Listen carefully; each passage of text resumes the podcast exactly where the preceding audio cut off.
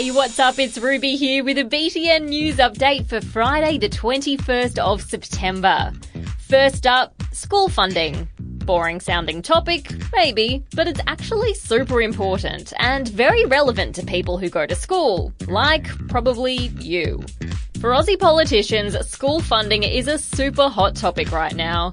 You see, there are two main ways schools get money. For public schools, almost all of it comes from the government. In private or non government schools, parents pay school fees, and the government chips in a bit. It gives more money to schools in poorer, more disadvantaged areas.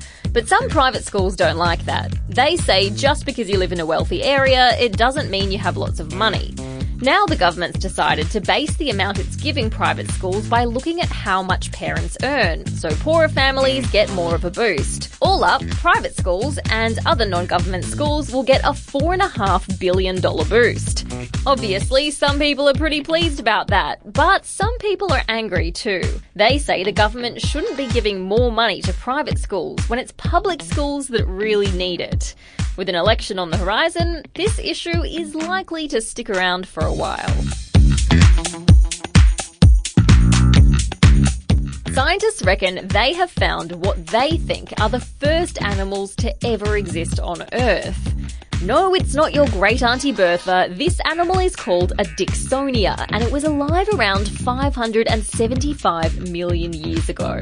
The first Dickinsonia fossil was actually discovered in Australia about 70 years ago, but experts could never agree about what it actually was. That is until a perfectly preserved Dickinsonia was found in Russia four years ago. After running a whole heap of tests, they found out that this ancient animal had cholesterol in its cells, which is something that only animals have. So they concluded that this must be our earliest known ancestor. So I guess it could have been your great, great, great, great, great, great, great, great, great times a million Aunt Bertha. Hmm.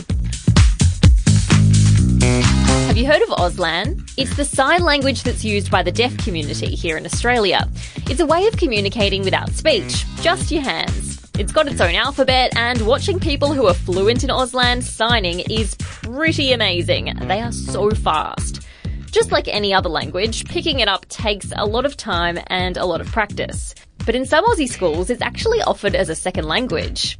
This week is National Week of the Deaf, so it's a time to celebrate the awesome contributions that deaf people make to our community.